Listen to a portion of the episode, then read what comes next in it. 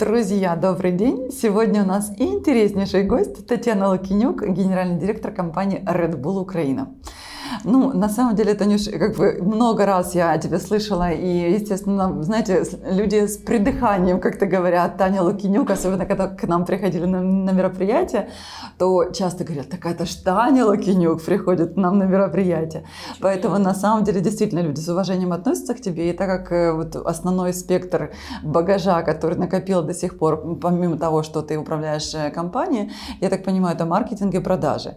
И вот э, с чего ты начинала? Ты того, чтобы приобрести вот эти знания и на что нужно сделать ставку для того, чтобы стать хорошим продажником, хорошим маркетологом?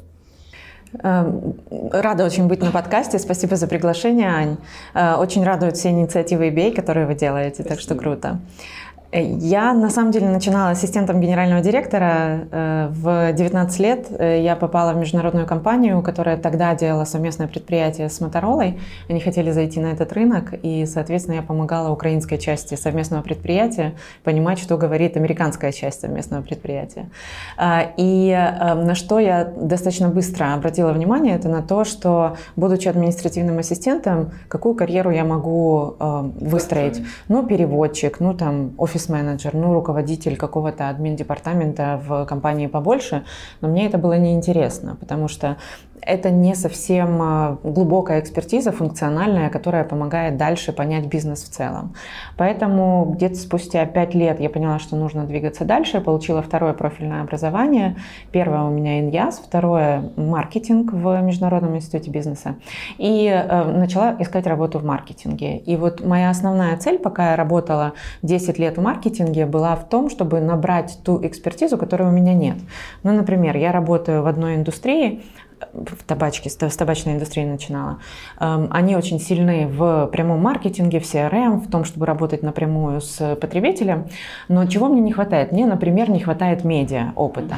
Как я могу его получить? Если не в табачной компании, то тогда где? Ну и, соответственно, э, таким образом э, мой опыт расширялся э, для того, чтобы приобрести максимальную экспертизу в маркетинге. И уже на этапе маркетинг-директора я училась тому, чтобы управлять людьми, в большей степени, а не непосредственно маркетингу. А потом, попав в селзы, я поняла, что э, одно дело это глубокая стратегическая маркетинговая экспертиза, это очень умные люди, но селзовый драй не заменит ничто, потому что вот это чувство плеча, чувство команды, э, способность поддержать друг друга в сложной ситуации, э, это невероятно заряжает. Вот лучшая команда, которая у меня была, это как раз команда в sales. Так, но все-таки ты веришь, что приобрести хорошее знание в продажах и в маркетинге можно благодаря альма-матер, ну, то есть как бы какому-то классическому образованию, чтению книг, либо же учиться этому на опыте, на практике, либо же комбинация этих факторов? Маркетинг и продажи – это точно в первую очередь практика. Можно быть хорошим маркетологом без профильного образования, можно быть селзом без профильного образования, отличным. А, чего нельзя сделать? Нельзя быть точно топ-менеджером без знаний, потому что как минимум у тебя есть две области, в которых ты как топ-менеджер эм, отличаешься от других людей, которые вот находятся в твоей команде или в компании в целом. Первое – это инновация движения вперед стратегии. Для этого нужно на каком-то этапе своей карьеры структурировать все эти практические знания, которые есть, либо через MBA, либо через, опять же, маркетинговое образование, например, в каком-нибудь э, международном вузе. И второе направление – это управление людьми. И это, это, в принципе, учится на практике на 90%, потому что самый чудесный тренинг не научит тебя ездить на велосипеде, воспитывать детей и руководить людьми. Угу. А что изменилось в маркетинге и в продажах после э, прихода ковида? И вообще, на самом деле, и в управлении людьми. Ну, учитывая твой опыт нынешний, ты же видишь уже три аспекта продажи, маркетинга и управления людьми. Вот что изменилось? Или ничего не поменялось? Ну, ничего не поменялось, мне кажется, никто не может сказать, наверное, в этом мире. Давай начну с людей, потому что у меня был первый месяц э, страшной паники, что делать. Ну, естественно, ты не можешь ее показывать, естественно, но все те сильные стороны... Было видно, кстати, или нет? Панику? Нет, конечно. Э, ты не можешь показывать панику Потому людям. Ты, наверное, в зуме сидела, нет? Поэтому не Мы сидели у нас Teams, да, но в любом случае не, не, не поэтому. Ты же все равно, как ты себя ведешь, как ты отвечаешь на телефонные звонки, что происходит со встречей, встречами, ты отменяешь, не отменяешь. Поэтому для того, чтобы унять ее, э, я делала две вещи. Э, первое, мы быстро адаптировались по ходу. Ну, например, когда первый раз объявили локдаун, я позвонила своему шефу, сразу говорю, мы садимся дома, он как-то скептически к этому отнесся, он в Турции находится, и у них еще не было локдауна. Но говорит, я тебе доверяю, ты GM, как бы решай. А, и, как показала буквально пять дней, это была правильная практика, потому что дома сели все. То есть мы просто сели раньше и быстрее решили, как мы будем добираться до офиса, если необходимо, в какие дни и так далее. И второе, в это время я просто нереально э, обучалась. Я э, потратила огромную кучу времени и инвестировала э, для того, чтобы приобрести знания о том, как управлять командами на удалении, потому что это все-таки другие принципы. А как ты училась? Где ты училась? Я училась в, в онлайне, все, все же в онлайне. Корн Ferry я очень рекомендую. Они делают, делали очень классные бесплатные вебинары сначала, потом уже платные, естественно. Я училась, я смотрела британские, э, британские, американские вузы, они тоже сделали многие однодневные, например, семинары о том, как управлять командами на расстоянии, как э, трансформировать свой бизнес в COVID.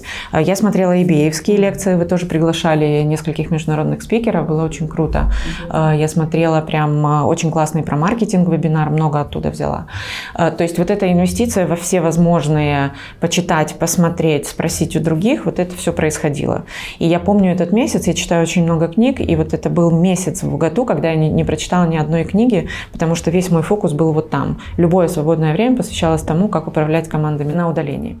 А, и мы выбрали правильный, мне кажется, путь. Первое – это моя команда на связи каждую, ну, сначала было несколько раз в неделю, сейчас раз в две недели. То есть мы все время на связи, потому что кто-то друг друга видит, кто-то друг друга не видит. У нас есть свои группы, естественно. На связи через э, телефон, это правильно я понимаю? понимаю. Ну, через не, не через Teams. Э, первое – это на связи в онлайн у нас есть официальная встреча, на которой мы все встречаемся, включаем видео, там, видим друг друга. И кроме того, у нас есть группа своя тоже в Teams, мы там переписываемся по любым вопросам. Первое время это было каждый день, как дела, кто как себя чувствует. Сейчас раз в неделю, два раза в неделю, то есть мы не так часто переписываемся. Плюс многие стали ходить в офис, поэтому мы видимся в жизни, вживую.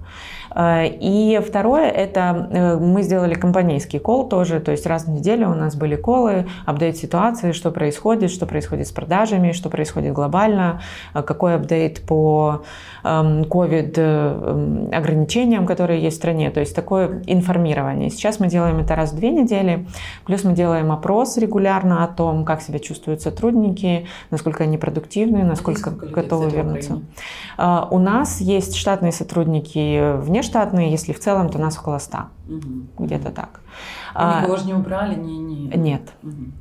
Мы не сокращали людей, но, э, опять же, FMCG такая индустрия, которая выживет в любой ситуации, потому что люди пьют и едят, несмотря ни на что. Особенно сейчас больше, наверное, Red Bull, потому что все как бы истощают себя для того, чтобы как бы найти новые знания, как же приспособиться к этой вообще новой Да, реальности. ты знаешь, мы думали, что ну, мы, мы пострадаем, отлично, что мы пострадаем, и действительно первое время, вот в, первые, в первую волну локдауна мы видели падение везде, но мы очень быстро восстановились, потому что у нас лето – это сезон, и летом ковидные э, ограничения были ослаблены. А потом сейчас мы, мы не видим, чтобы у людей э, возникали какие-то изменения в их э, традиционном потреблении. То есть они потребляют Red Bull, потребляют там какие-то, не знаю, шоколадки, Макдональдс и так далее. То есть мы не видим падения. То есть пока на это хватает денег, уже хорошо. А, ты знаешь, я прочитала где-то, я не помню источник, что люди накопили за время локдауна 6% ВВП на секундочку. Мы видим ну, это типа по ценам на квартиры. Туризм. Да, мы видим это по ценам на квартиры. Может быть, я откажусь от чего-то премиального, да, на всякий случай, но в целом у меня есть деньги, чтобы инвестировать в квартиру. Почему бы нет? Рассказывали ребята из вот real estate э, говорят, что обычно, когда дом сдается, квартира продается приблизительно два года. Ну, там, эконом э, стандарт. Вот сдавался Варшавский, э, это, получается, я не знаю, как район называется, Фрунзе. Э, и Варшавский распродался за пять дней. Да, быстро сейчас, как пироги улетают. Это к вопросу того, есть у людей деньги или нет. Деньги есть. Просто у нас увеличилось расслоение общества. Э, низкий слой стал более бедным, средний и выше чувствуют себя лучше. Ну, это же глобальная тенденция на самом деле, это тоже. во всем мире. Да. Но у нас это тоже очень видно. Mm-hmm. То есть есть хорика, которая реально страдает, есть ивентеры, которые страдают, и есть, например, другие индустрии, фарма, FMCG, real estate, которые чувствуют себя прекрасно. Mm-hmm. Окей, вернемся к вопросу про продажи и маркетинг. Что там поменялось? Поменялось вот после того, как ты получила там кучу новой информации в управлении людьми, в частности, и вот твоя команда, она как-то изменила подходы к тому, как продавать, или все осталось прежним? Э, как продавать, так как мы продаемся через традиционные каналы, то у нас осталась, э, по сути, по накатанной продажа, и, ну, не знаю, 80-90% продаж с ними ничего не произошло. А, естественно, мы пострадали от того, что хорика закрылась, э, и мы это чувствовали на а, наших продажах в прошлом году, но мы уже этот год по-другому планировали, то есть меньше веса хорики, поэтому сейчас это не так сильно на нас, на нас отражается. Естественно, большое направление это e-commerce, причем если до ковида это все разделялось, вот продажи FMCG, да, или там продуктов для дома, они разделялись на две группы, э, на два таких больших канала. Первый – это то, что называется bricks and mortar. Это магазины, которые построены в камне, да, ну, то есть стандартные офлайновые магазины. И эм, e-commerce, да, то есть типа два не пересекающихся мира.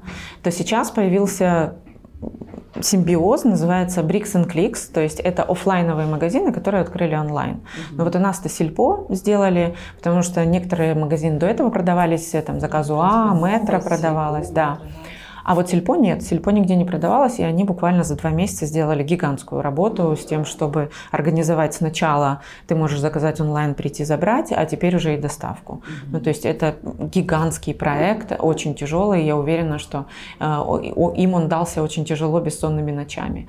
Э, но мы видим, как вся индустрия ритейл э, стирает вот эту четкую границу, которая была между офлайном и онлайном. Теперь вот все становится таким большим организмом, где ты можешь все еще прийти и пощупать и купить на полке, но при этом тот же продукт с той же полки можешь получить э, в заказе. Ну вот я просто э, с одним из ритейлеров говорила, что по поводу как раз вот перспектив, как будет двигаться э, вообще развитие e-commerce и вообще вот этот brick and mortar, как бы будут ли они оставаться или нет. Вот он считает, будучи таким действительно как бы весомым игроком, он считает, что все равно постепенно будут исчезать вот эти вот как бы офлайновые магазины, потому, либо они будут уменьшаться существенно, потому что все-таки e-commerce будет подменять все. Согласна с этим или нет? Очень сложно мне сказать. Мы точно прогнозируем, что e-commerce будет расти, но нужно понимать, что e-commerce имеет разный вес для разных категорий. Есть категории, в которые e-commerce встроен естественным образом. Легко выбрать, легко понять, легко повторить заказ. То есть это таким естественным образом происходит. Когда мы говорим про FMCG, многие любят выбирать руками, да, какие томаты или какие огурцы тебе привезут, ты же не знаешь.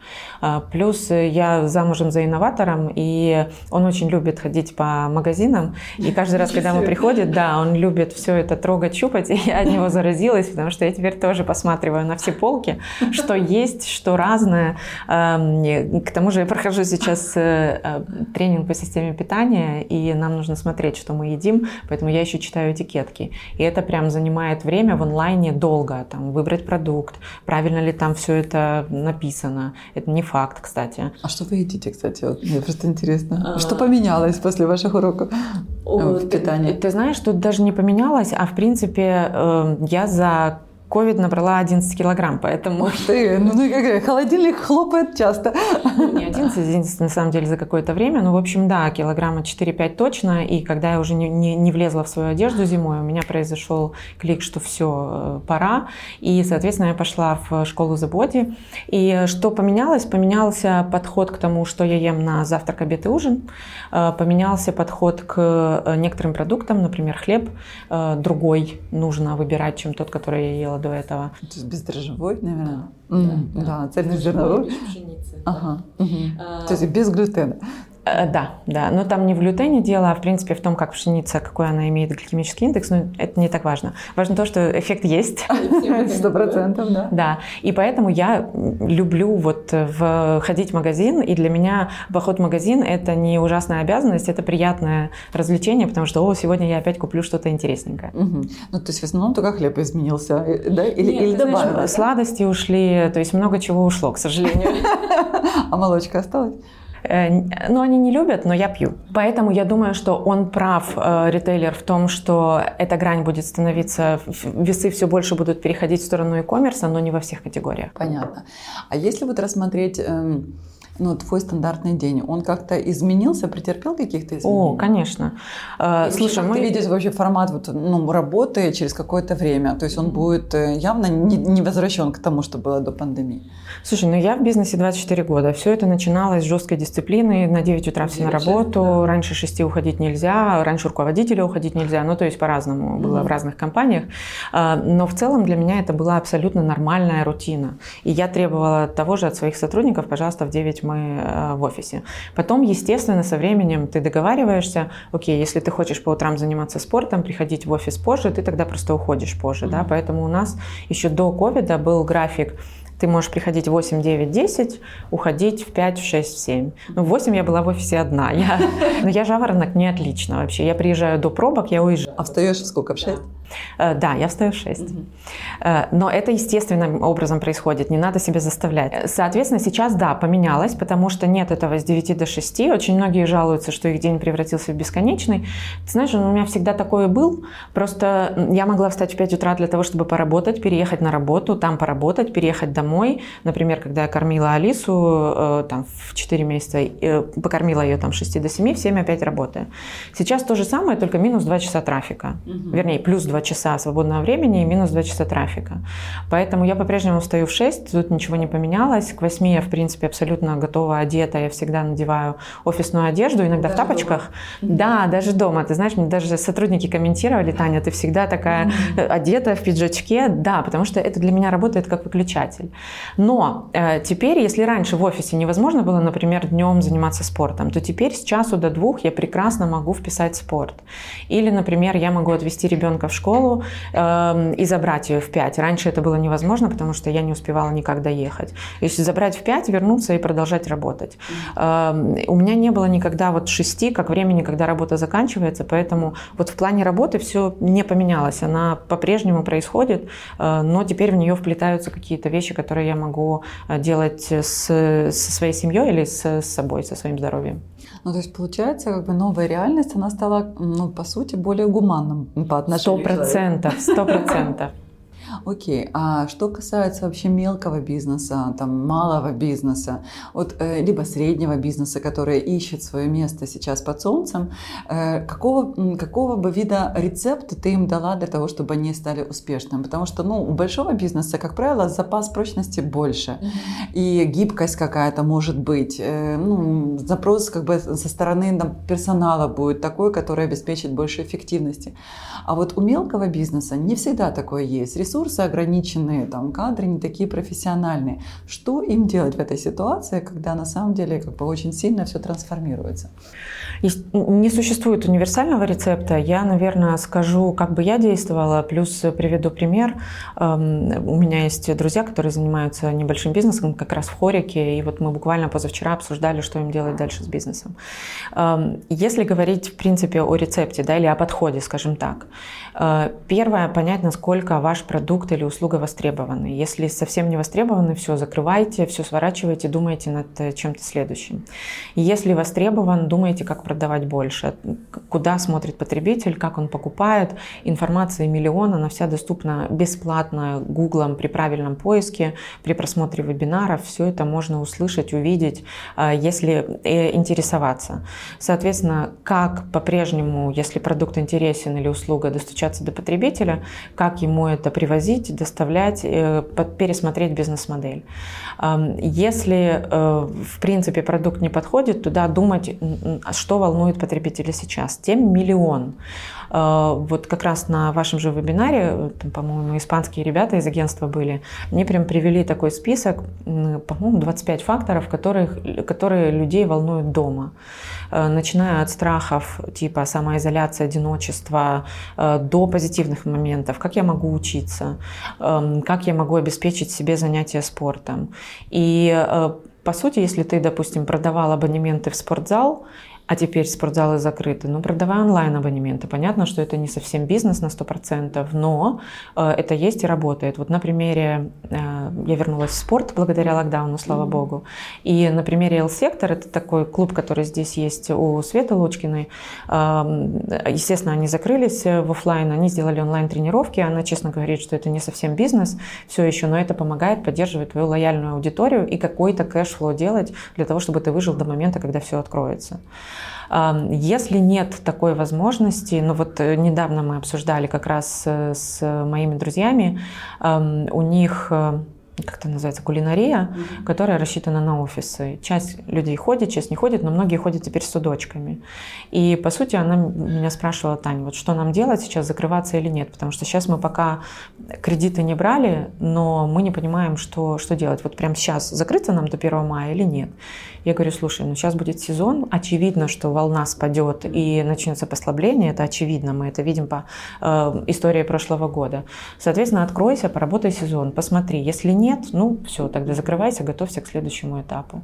И вот такие поиск э, элементарно разумных решений, в зависимости от того, какие у тебя ресурсы, какой бизнес, вот он имеет э, э, право на жизнь, он должен состояться. А ты сама вообще, ну, как бы хотела бы открыть свой бизнес или все-таки вот больше как наемный сотрудник себя рассматриваешь? Mm. С точки зрения психологии, знаете, вот психотип. Потому что я, например, я нанятый сотрудник. И вот бизнесменом мне, наверное, было бы сложно быть. Ты знаешь, я думаю, что у меня получилось бы, э, наверное, быть и предпринимателем. У меня есть свой книжный клуб, он, правда, э, денег пока не приносит, денежная модель не найдена, но я понимаю, как управлять э, большой группой людей, как, в общем, как наладить процессы, это я понимаю. Разница заключается в следующем. Толерантность к рискам. Если толерантность к рискам высокая, то э, супер, ты будешь предпринимателем. Если толерантность к рискам низкая, то ты наемный сотрудник. Все очень просто. Угу. И вот я скорее все-таки наемный сотрудник, потому что я хорошо вижу риски, и чем более ты образован, тем ты лучше их видишь, тем меньше шансов, что ты будешь предпринимателем. К сожалению, так. Да, я склонна согласиться с этим. Вот MBA – это последний гвоздь в крышку э, предпринимательского духа. А вообще MBA ты советуешь людям да, да. Я объясню почему. Эм, я сама прошла этот путь без MBA, но если бы он был, я думаю, что это было бы быстрее и проще. Потому что э, как ты растешь? Сначала ты набираешь экспертизы, ты набираешь, набираешь, набираешь. Потом ты становишься руководителем, ты набираешь people экспертизы. Но для того, чтобы сделать прорыв на уровень топ-менеджера, ты должен видеть не свою функцию экспертизу, ты должен видеть все. Для этого часто на, даже на таких высоких уровнях либо переходят в другую функцию, либо идут на MBA, потому что на MBA тебя учат смотреть на компанию с разных сторон. Если ты sales, что тебя интересует? Продавать, продавать, продавать. А тебе нужно видеть финансовые риски, как выглядит прибыльность, понимать, как твои действия на это влияют, как выглядит операционный менеджмент, почему твои заказы не выполняются. Это тоже нужно понимать, как, э, на, э, как запасы на складах влияют на прибыльность и, соответственно, какая твоя роль в том, чтобы их продать. То есть вот это понимание твоего места не просто вот здесь, в своей узкой, то, что называется сайло, mm-hmm. да, вот этот э, фокусный взгляд, а понимание твоего места в системе, вот это то, что дает MBA, и он расширяет горизонты. После этого точно можно понимаешь лучше бизнес, соответственно, будешь лучшим джемом. А ты свою дочь хотела бы учить или давать образование в Украине или за границей? У меня две дочери, старшая 19, младшая 9. Старшая выбрала обучение здесь, причем у нас была беседа осознанная. Она сейчас работает моделью, поэтому учится дистанционно. Да, она сейчас в Тайване. Э, там очень жарко, так что мы ей завидуем.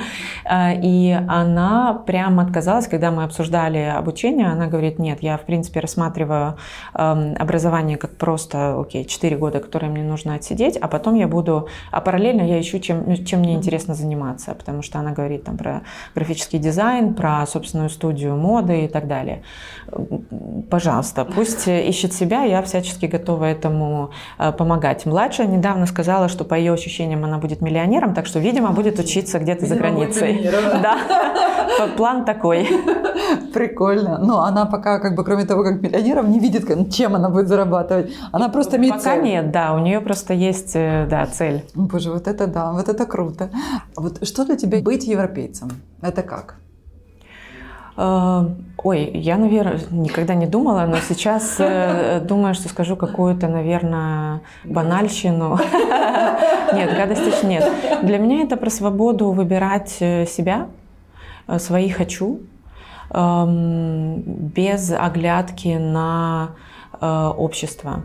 Э, при этом это свобода как принимать себя, так и принимать других людей. Э, определенная толерантность и спокойствие по отношению к людям, которые ведут другой образ жизни. Э, и чем мы отличаемся точно, это нормально, потому что мы молодая нация, это такой резкостью мнений. Но с точки зрения там, демократичности и вот этой свободы внутренней, которая у нас есть, мне кажется, мы очень близки к европейцам. А ты вот вообще видишь свое вот развитие профессиональное? Вот все время, либо ты, ну, либо, что имеется, и после пенсии, скажем так, либо же вот видишь, что пенсия, а дальше все как бы. Ой, нет, нет, нет, вообще, ты что? Да, я, э, я думаю, что у меня будет постоянный драйв, и даже если я выйду на пенсию, все равно я чего-нибудь буду делать. Тут я абсолютно в этом уверена. Класс. А вот хорошо, преклонные годы ты бы хотела проводить больше в Украине или в других странах? Как вот ты видишь э, свое будущее? Мне не нравится погода в Украине, сразу скажу. Вот э, время с ноября по март э, я ненавижу. Поэтому темы зимовки мне, например, очень близки, очень интересны очень э, привлекают. Но в целом, понимаешь, повидав мир, ты понимаешь, что в Украине все не так плохо. Мы, очевидно, отстаем по инфраструктуре, но у нас, очевидно, вкуснее еда, у нас, очевидно, есть очень умные люди, далеко не во всех странах это есть. У нас хорош, хорошее образование, у нас доступ к очень большому количеству ресурсов. Поэтому э, я думаю, что я точно буду связывать свою пенсию с Украиной, но, наверное, все-таки буду вот эту мерзкую часть года где-то пережидать. Уже думаешь где? Ой, слушай, мир открытый. Я вот точно не буду уезжать на зимовку в Азию, это как бы не моя тема. Но почему бы, вот я была в ЮАР недавно, почему бы не в ЮАР на полгода, или почему бы не в Латинскую Америку? Mm-hmm. Ты снимаешь виллу, ты живешь на берегу океана. Mm-hmm. Отлично. Да. Спасибо огромное, Танечка. Огромное-огромное спасибо за мысли твои, за такой, такой драйв. Аня, спасибо я за вопросы и твою просто... улыбку. Я тебе желаю искренне крепкого здоровья. Спасибо, спасибо, спасибо это взаимно. огромное.